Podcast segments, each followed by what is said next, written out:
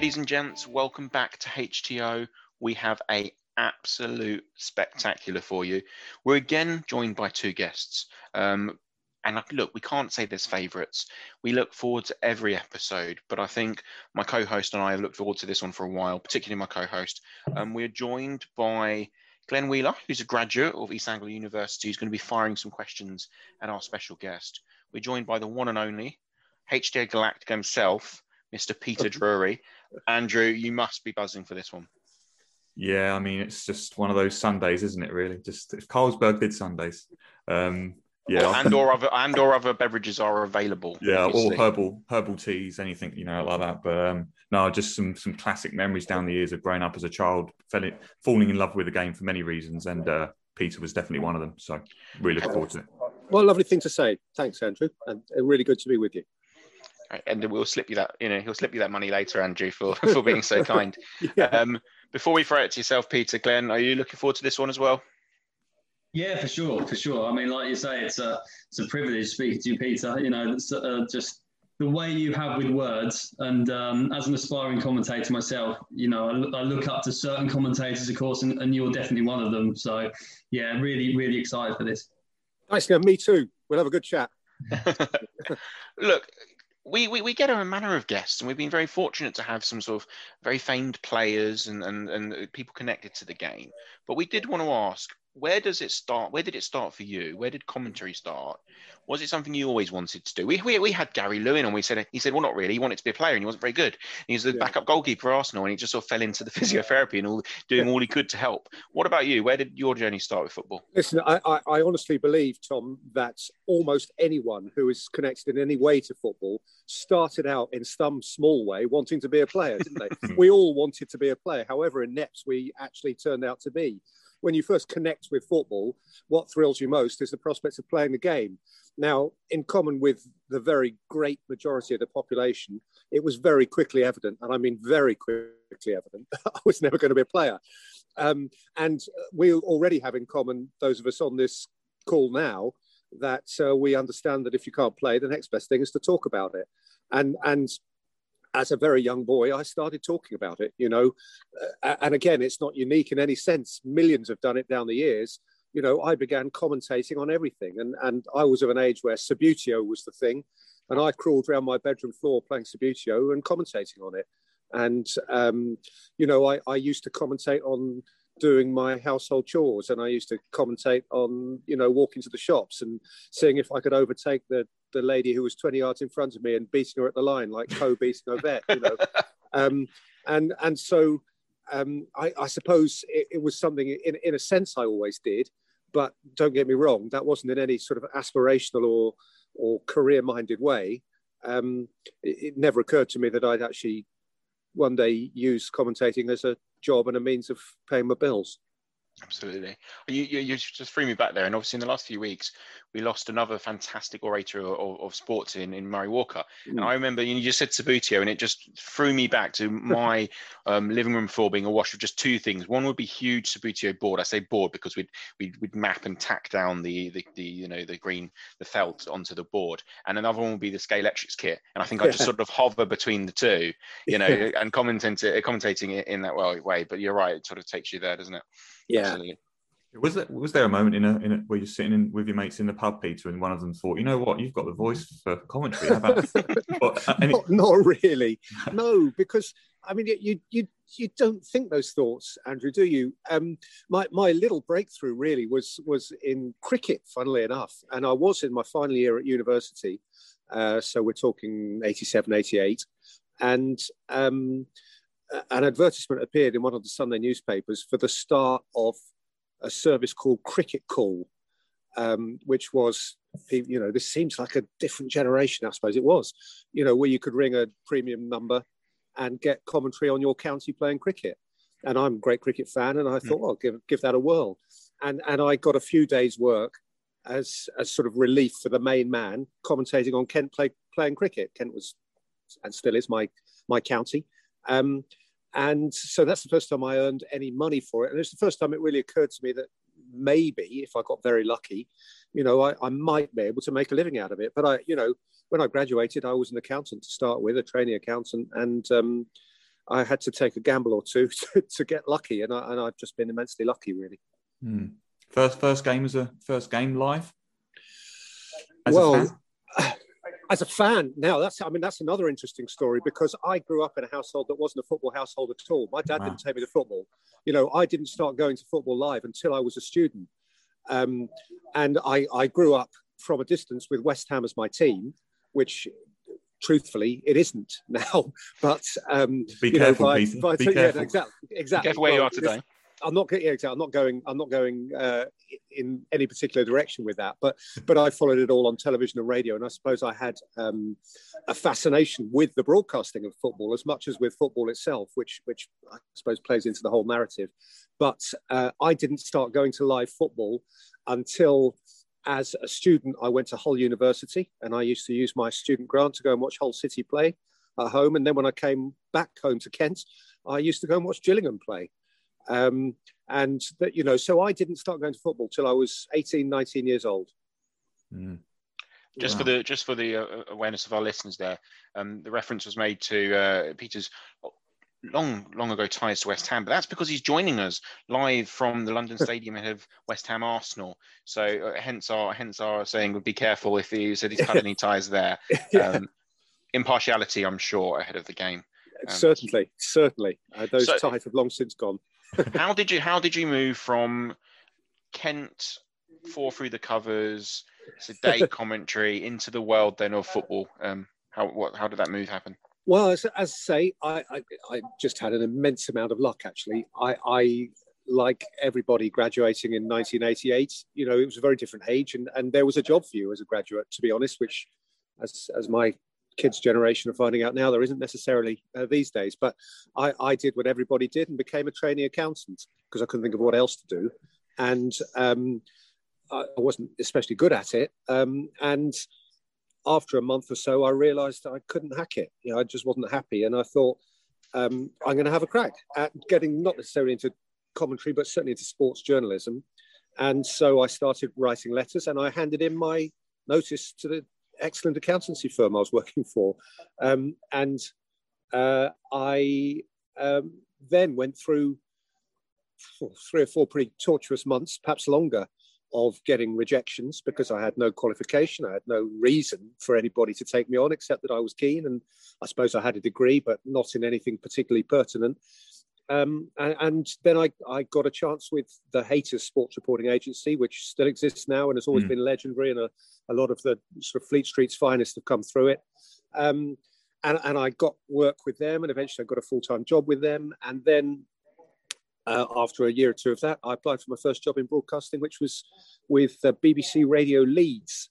And I was very lucky to be in Leeds uh, when Leeds won the title mm. in 92. Uh, and, uh, you know, I cut my teeth interviewing Howard Wilkinson, which was a tough gig uh, because he was a hard man, but it was also a great gig because, um, as well as Leeds, and, you know, we had Cantona and we had a, you know, a, a title winning team and all that. You know, I, I cut my teeth commentating on Bradford City and Huddersfield Town and mm. Halifax mm. Town in the old fourth division.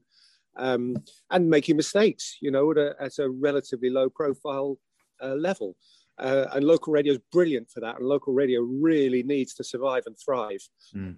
because it's a great service, but also because it, it, it enables people to develop. Um, and, and those were those were really great days, um, and and such a such a underpinning feature of, of the career I've been lucky enough to have. And then I was fortunate; I was sort of one of the next uh, cabs off the rank when Five Live began you know, right at the very beginning of Five Live in the early 90s, um, I was kind of into that. And so that was another lucky break. Um, and then Telly happened in 98. Brian Moore, great legendary commentator of ITV, uh, said that the World Cup would be his last, and they had to recruit someone in behind Clive Tyldesley, and that person was me. So, you know, it, it's one thing after another, right time, right place. And, mm. um, you know, I'm a lucky boy.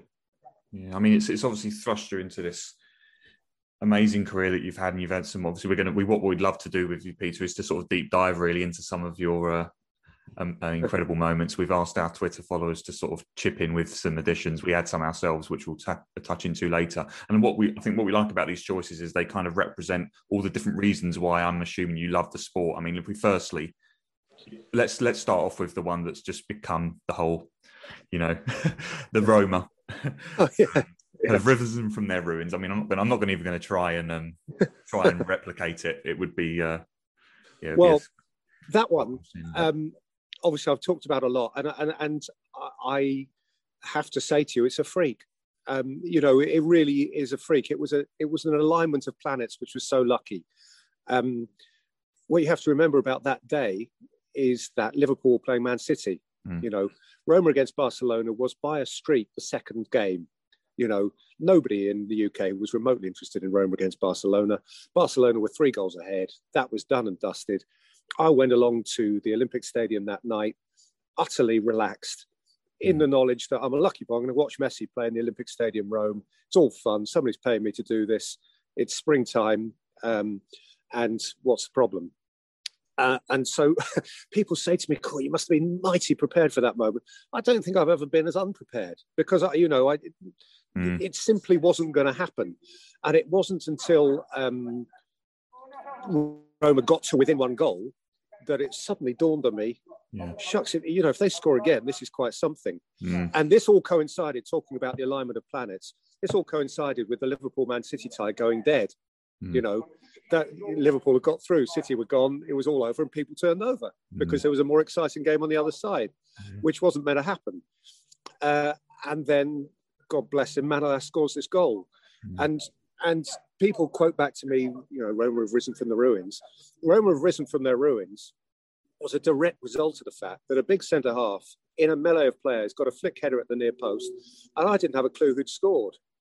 And so I, I had to come up with a line to to cover for two or three seconds, yeah. waiting for the director to show me Manolas peeling away. Mm. Um, and um, so that's what came out. And it's listen, it, whatever I say, if I, if I say it's brilliant, then people, you know, that's arrogant, and I don't believe it's brilliant. I believe it's a freak, but um, it's also it can be both. It can be very much be both, Peter. Well, it can yeah, be it can be a freak still absolutely brilliant as but, it was. But, but it can but, but it can also sound like kind of false modesty. But all I'm saying is that that might not have happened. Some, something mm. something weird took over. And if if you actually examine the words I used afterwards, and you know your Greek gods and Roman Seven Hills of Rome and all whatever the other tosh was, the it, it's. Um, I mean, it's nonsense. not actually, there was there's some sort of parallels with that. When I the you t- listened to you there talk about the fact that, it, that, it, was dead, but as the game progressed, it obviously became more realistic that this could be pulled yeah. off. And it's yeah. a little bit like with the Tyler and the Aguero goal, where all of a sudden City are just out of it. Like there's no yeah. way they're going to go on and win the league. They're, they're, they're losing the game with five minutes to go. So there's that element of sort of you've almost planned for something, but then it obviously changes, and then yeah. Well, it's it's, it's interesting that the, the um, comparison or contrast between those two because I, I did the city thing as well for the mm. for the mm. global audience. Um, and the difference between those two, and I always say this to sort of young commentators, say, to what extent do you prepare for a moment?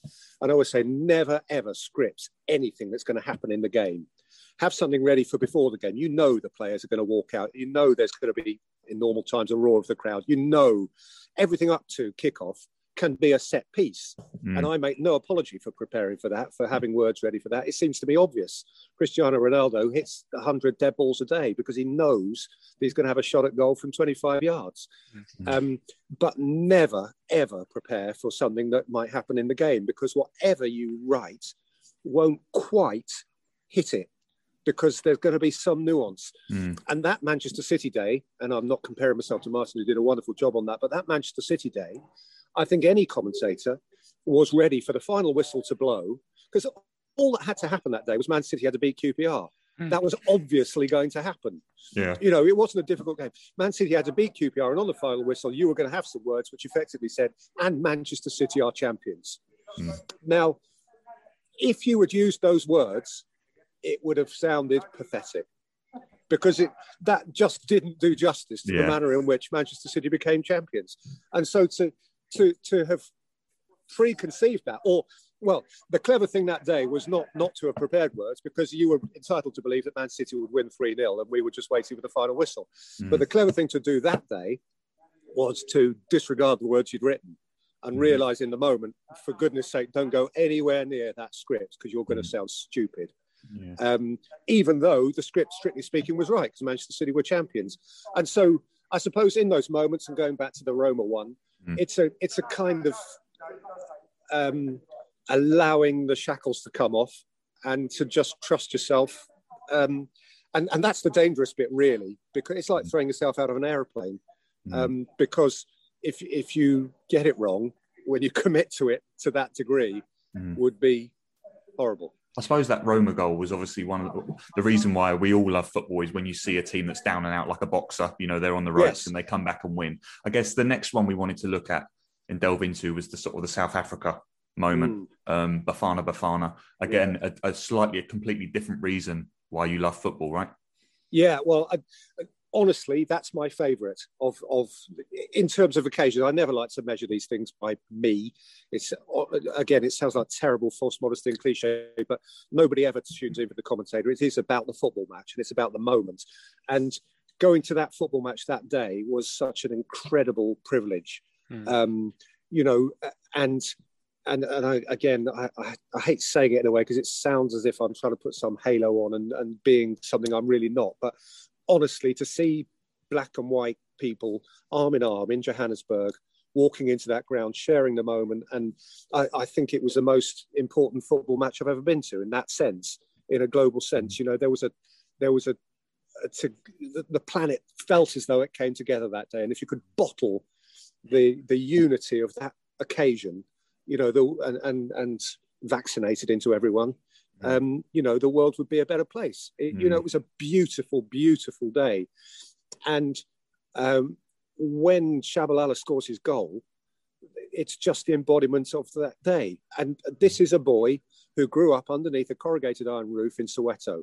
You know, mm. it's a, and suddenly the whole world is his. And it's the only goal that I've been fortunate enough to describe that still today, more than 10 years on, makes the hairs go on the back of my neck. Nothing mm-hmm. to do with what I said at yeah. all, but just to do with the purity of that sporting moment.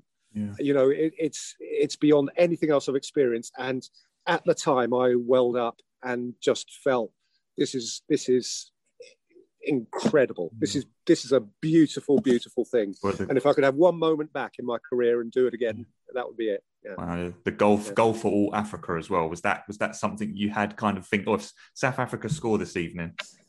Um, possibly, possibly. I mean, it is more than a decade ago. Um, but there was a sense in that World Cup, and uh, you, you know, you'll remember the narrative. There was a sense in which this wasn't about South Africa. This yeah. was about all of Africa. Mm. Africa had the World Cup at last, you know. Mm. And there was the famous quote: was it from uh, Pele or whatever? Was it Pele who said, you know, an African nation will win the World Cup in my lifetime, or something like that? Mm. Yeah, anyway, this, there was the sense that this was Africa's moment, um, and I, I, suppose it kind of works linguistically that line. You know, if, if the World Cup had been held in Senegal, that line wouldn't have worked. Just saying goal for Senegal, goal for all Africa. You know, it doesn't work. But because because that country happens to be called South Africa, I guess that possibility opened up. Yeah, got to use it. yeah. We've got a couple of uh, we obviously we're big Arsenal fans as we don't really we never fail to hide. Um, we but Tom and I have both got sort of an Arsenal moment really that we just love to kind of sort of reflect on with you. I mean, Tom, what you kick off with your classic night in Madrid? Well, the Madrid night, you know, Thierry Henry. Gosh, how, how can we be anywhere else? How can we be anywhere else? What are your memories of that night? My memories of that goal are that uh, I think I fortunately didn't get it wrong per se, but I remember being halfway through some news breaking. Didn't somebody get badly injured in that game? And I was halfway through an update from the touchline about somebody being injured when, Blessing Thierry started on his little wriggle towards the goal. Yeah. yeah. And so I remember when I watch it back, feeling sometimes a bit cold at the, the, prospect that I, you know, I might not have caught that goal up at all, and that would have been a shame. it was a great moment, uh, but um, but uh, I was. What year was that? Six, 2006. Six, yeah. yeah. Arsenal's run to the run to the final. Final, yeah. You see, it's funny how you, you change. Um, what I remember that night is feeling very, very nervous because I was that much younger. It was still relative. I mean, you know, I'd been at ITV seven or eight years by then, and mm. I, I suppose I'd done a few nights of that type. But it felt like a very big night to me. And actually, I, I was um, I, had, I had major butterflies that night. I think it's the first time I'd certainly done. You and me both, Peter, for different reasons. yeah, I mean, I wasn't live on TV or anything like that, but you know, we're, in, yeah. we're but, in the Bernabeu. But, yeah, but it, you know, it was one of those one of those very, um, very, very lucky to be there nights. Yeah, yeah. it really was. Um, so, uh, I, yeah, special, special night. Yeah, I suppose like a, a, a, one of those moments where you, you another reason why we fall in love with the game, watching just watching greatness at the same time. And we talk about uh, the same club a few years earlier. Um, one of my favourite pieces that you've ever done on Arsenal uh, is the we, we were playing Bolton at home in the Invincible season, Peter. Um, yeah. Um, we raced into a two goal lead, and your commentary for the second goal, where Pires just curls it in from 25 yards. Um, I don't know if you can recall the do you do they do ordinary? Oh, um, that rings a bell. Yeah, I loved that. I loved that season actually. I, yeah. and, I, and I, I mean, you know, who didn't enjoy that Arsenal season? Uh, yeah. know, apart from probably Tottenham fans, um, you know, it, it was a, it was a beautiful team to describe. You know, mm. every player kind of lent himself to words, and and mm. and they didn't do ordinary, did they? And they scored some beautiful goals. You know, Bergkamp. I mean, goodness me, that bloke mm. is was poetry mm. in motion, and, and they're beautiful. I mean, I, I, I remember being fortunate enough to be there on the last day when the you know they went behind to Leicester, didn't they?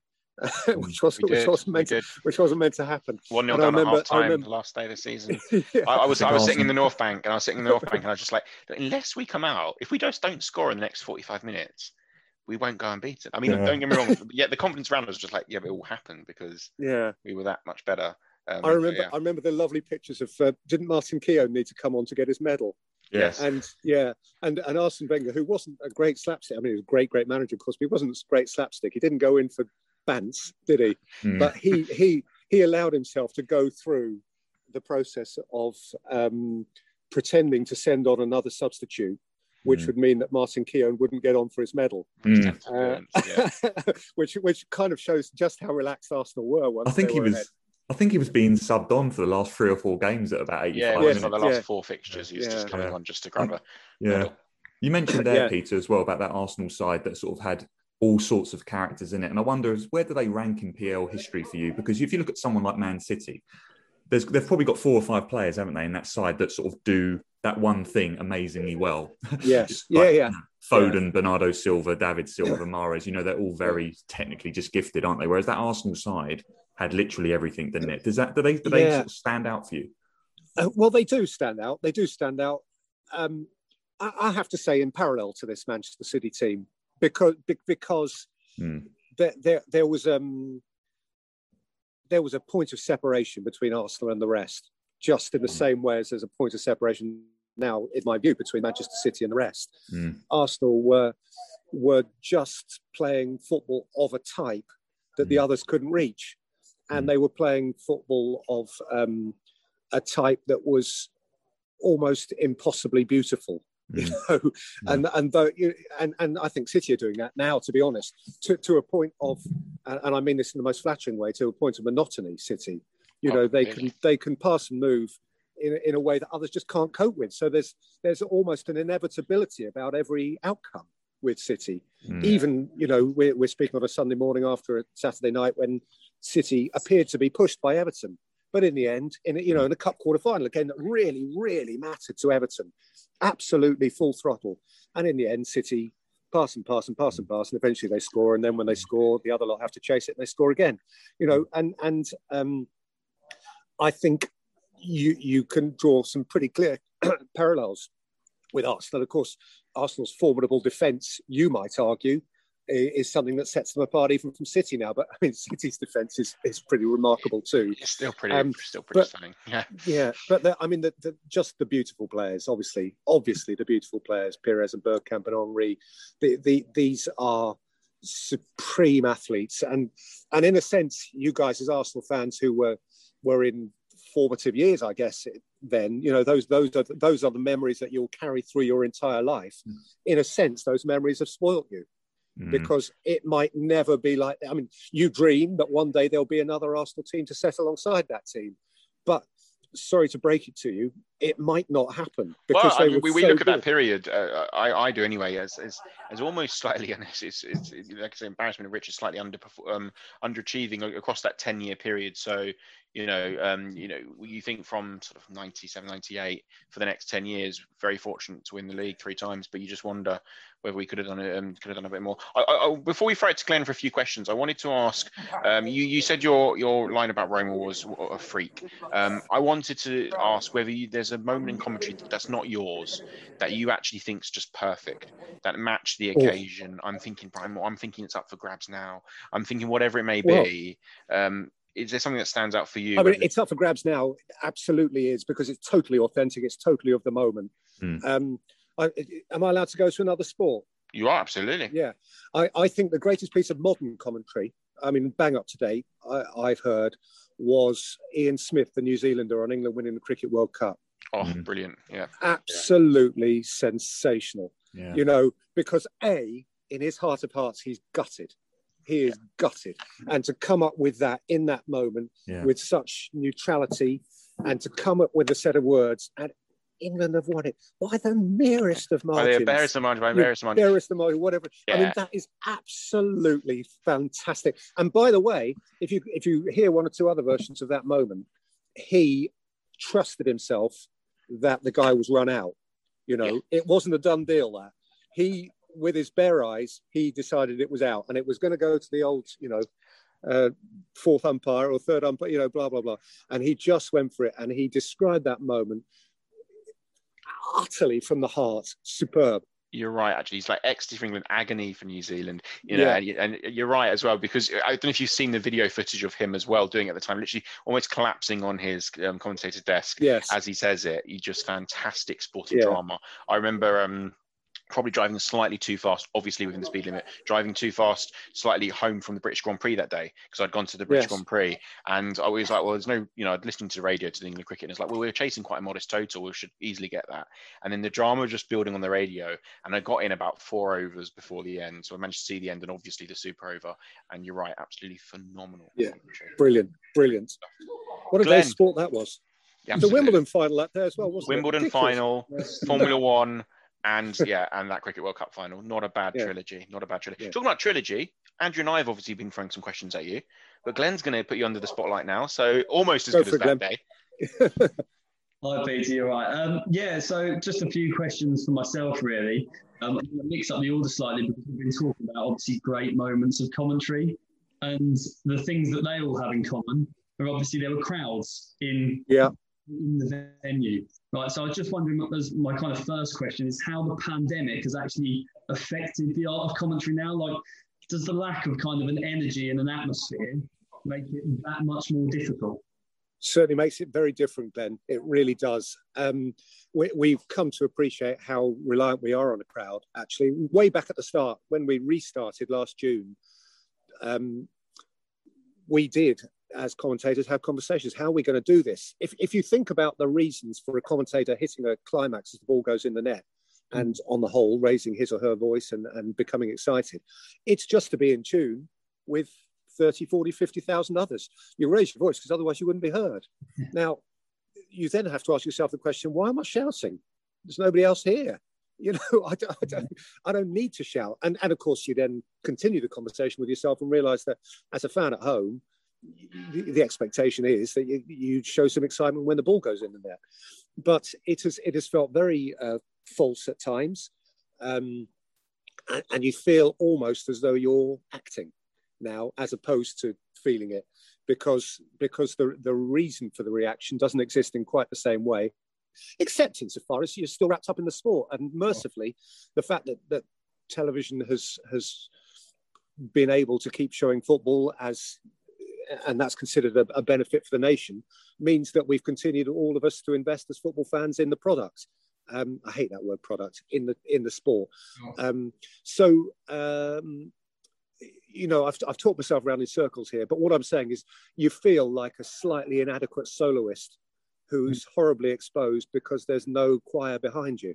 You know, there's you feel like a, a solo band member, and the band has crept off without you noticing, and and yeah, you you feel a bit a bit empty. But listen, I'm not complaining. A because the football's carrying on, and B because I know how massively, ridiculously privileged I am, you know, to be at the ground watching it. Of course. Uh, what, I, what, I guess you know the viewers don't see, obviously, is or hear rather, is is the intense amount of preparation that all, all the professional commentators do. Yeah. So when you're preparing for a game, what do your kind of notes cover? Um, and how much football do you have to watch during a week to kind of stay on top of it all? Yeah, well, it's, it's at, at, at, the moment keeping up with the football is quite a challenge because, as you know, every day is a game day. Yeah. Um, and so, whilst as a football fan, I would naturally, I'm sure you're the same, kind of if there's a game on, I tend to watch it anyway. Um, but um, as a football broadcaster or professional, you, you have to be, uh, I guess, wary of making sure you're watching the right ones or recording them or watching them back because obviously being aware of what happened last time is key to that preparation. Um, most of the preparation happens at a desk you know, Monday to Friday, or I mean, as you say, every game's a game day at the moment. Every day's a game day. So, uh, you know, some days are a major preparation day and a game day. Um, for me, every match I always say, on average, is about eight hours at the desk. So, um, clearly, three quarters of the way into the Premier League season, if if I'm doing as I am today, West Ham against Arsenal, I'm fairly conversant with West Ham and Arsenal. Fairly, I haven't done Arsenal fun enough for a couple of months, so I've had to sort of rejig things on them. Um, so maybe I've only spent five hours at the desk on this one. But then last week I did a couple of Champions League games and one or two of Lazio I hadn't done for two years. So um, you know I might have spent 15 hours on that one because you're starting from scratch and you're dealing with players that you're less familiar with. Do an FA Cup first round tie involving Hampton and Richmond, and you know there isn't even the stuff online to see. You've got to so go to Hampton, find out. You've got to go to Richmond. And uh, by the way, I love those. I love those because, to be honest, West Ham against Arsenal, you lot will sit down and you might be able to hear in the background Martin Tyler's doing a mic test about 10 yards away from me. Um, he, he, he will tell the story of the game brilliantly as he always does. But um, truth be told, there's not a lot he can tell you about West Ham and Arsenal. You know you know. And so it's just a case of kind of following the narrative. Whereas mm. if you do a nice early rounds FA Cup tie or a Champions League tie involving Dinamo somebody, you know, you you've got to um, learn them, and you've got something to tell people that they don't already know, which I find quite satisfying. Yeah, of course. And in terms of that that player identification as well, and working out who the players are, obviously with the pandemic as well, I guess there's a lot more studio based commentary. I mean, player identification can be difficult enough as it is. Um, yeah. How much harder is it to do it sat in the studio behind the screen? Well, then? Let, let me tell you, Glenn, it's much harder. Uh, and, and I find it really, for, for, all sorts of reasons, so much less satisfying doing it sat in a, a booth because you, you can't feel the game in the same way. Um, but you're right, also, the nuts and bolts are that much. Mm tougher, particularly identification. And actually, the uh, hour leading up to kickoff is absolutely key. Watching the players warm up. Um, doing Dinamo Zagreb the other night against Tottenham, you know, the, the bloke who scored the goals had yellow boots. Yeah. And thank goodness he did because, you know, as he came wriggling through to complete his hat trick there, the only way I knew it was him was because his boots were yellow.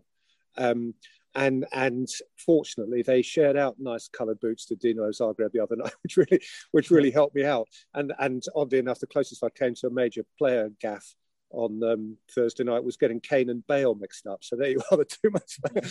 but again, that's because you know you you get a snapshot of them in the moment, and um, you know if the ball had flown in, I could have had egg on the face. You know, Spurs fans might wish it had, but there you are.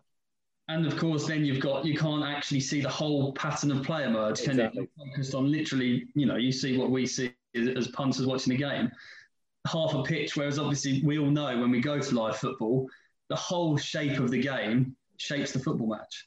Yeah, well, that that is exactly true as well. You you can't working out the shape of a team is sometimes hard you're reliant on a on a director who you don't know, you're not in contact with, to, to show you stuff that he doesn't always. And also, especially in these days of VAR, can be really difficult because you get a borderline offside goal. You go through the whole shenanigans of, of getting excited about the goal, and then you wonder about it, and you haven't had the angle you need, and and you're you're just guessing. You're, you're no further forward than than a viewer, and and in a sense, it is partly your job to be a little bit further forward than a viewer. So it's been my policy, if I'm honest, just to let the the, the story play out. There's hmm. nothing. Mm. There's no point guessing anymore. I mean, in fact, there's more point guessing if you're you sat at home and and hoping it's a goal or hoping it's not a goal. You're entitled to do that. You're on the you're on the settee with a can of lager, and you you know you you you can say what you want um, and hope what you want. But if if you're supposed to be describing it, you can only get it wrong. So the best thing is just to wait, and somebody says no goal, and you say no goal. Yeah. Yeah, and with reference to kind of the whole art of commentary, with how say social media has exploded and now everything's twenty four seven. Do you feel that the actual art itself is becoming less about say describing the action on the pitch and is tending to become a bit more sensationalist almost more about football in a, a wider context. It can, it can do. I mean truthfully glenn i think the most important thing we do as commentators is say the names of the players. That's what it is at, at its absolute basics. Um, it's about telling you who's got the ball. That that's what it's about. And everything else on top of that is embroidery of, of some sort or another.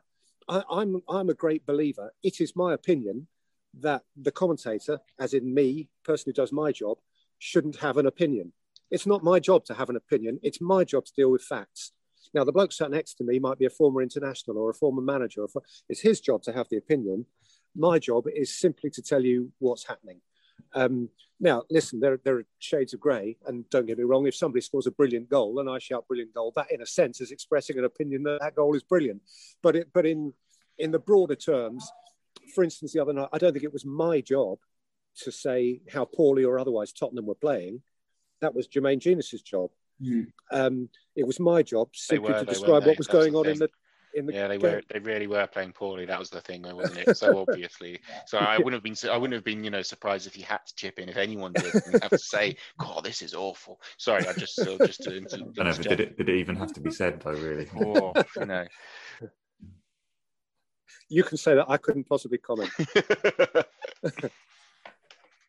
Obviously we've we've heard about kind of how you how you got into it peter. But in terms of nowadays for a young aspiring commentator um, in the present day, how how would someone go about you know getting into the industry? Because it's not like there are job vacancies kind of no. posted on job boards and everything. I mean, it seems very very difficult.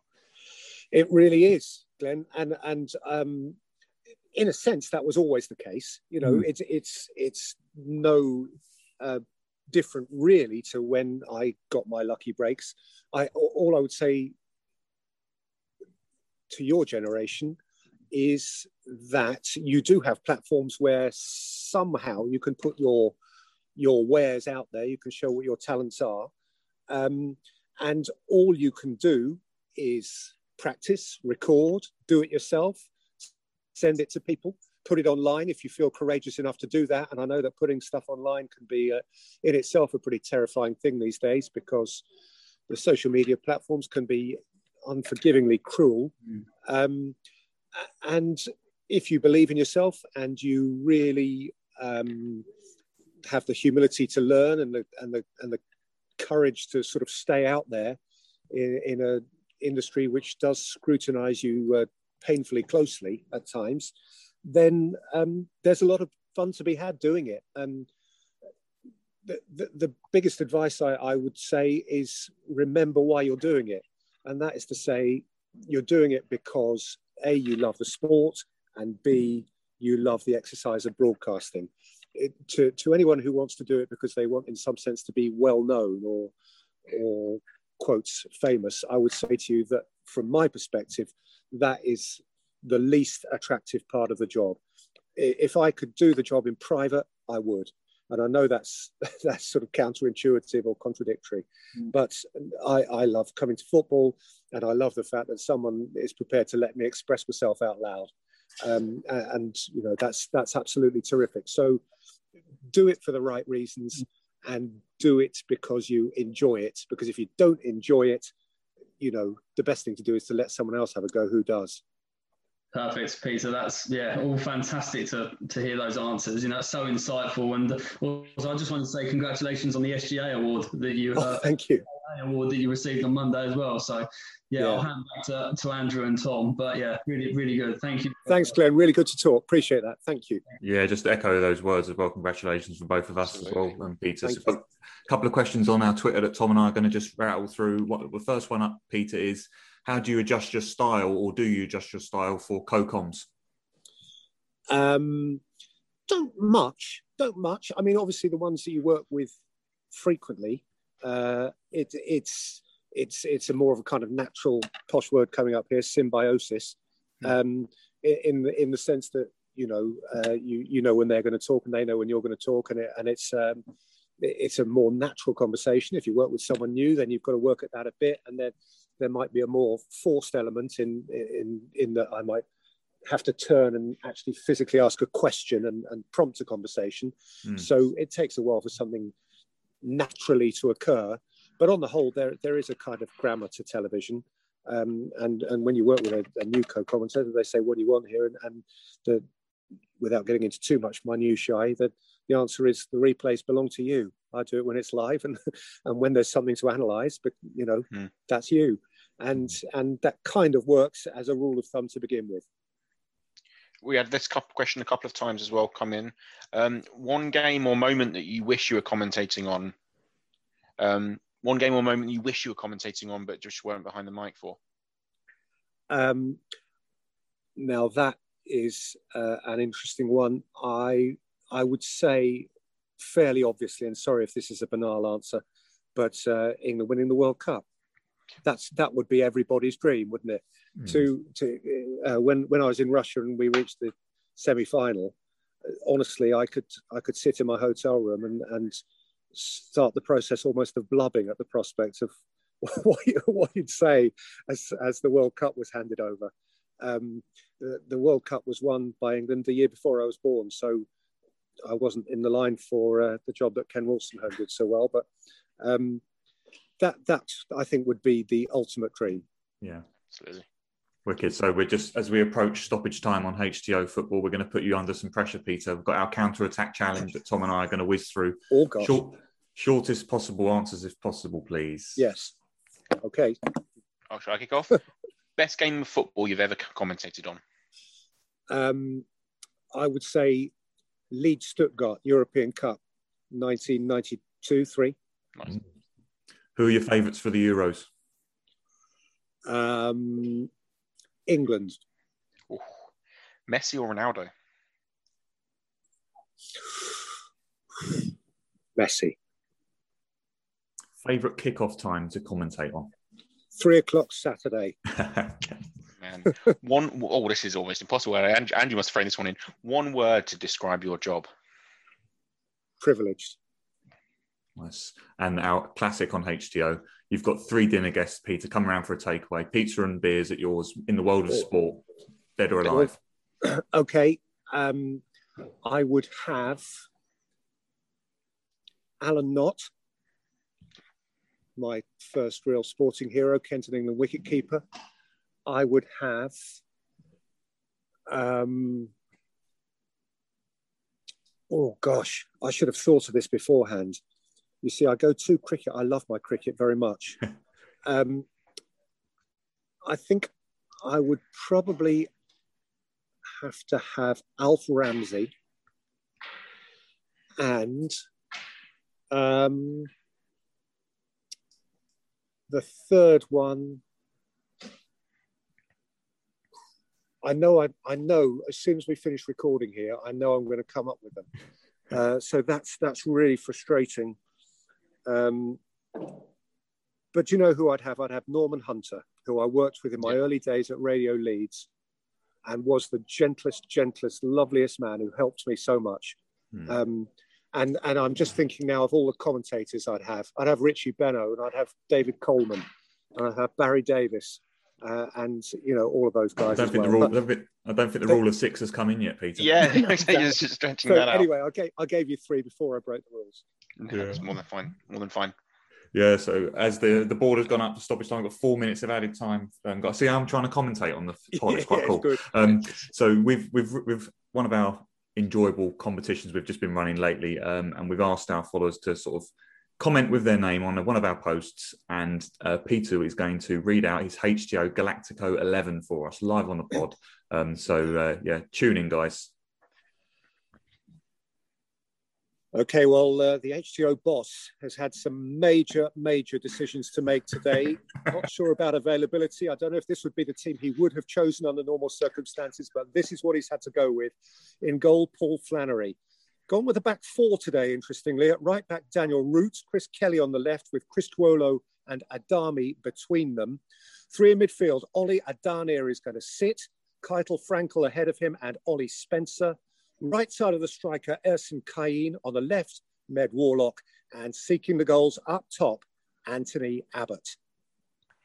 That was absolutely spectacular.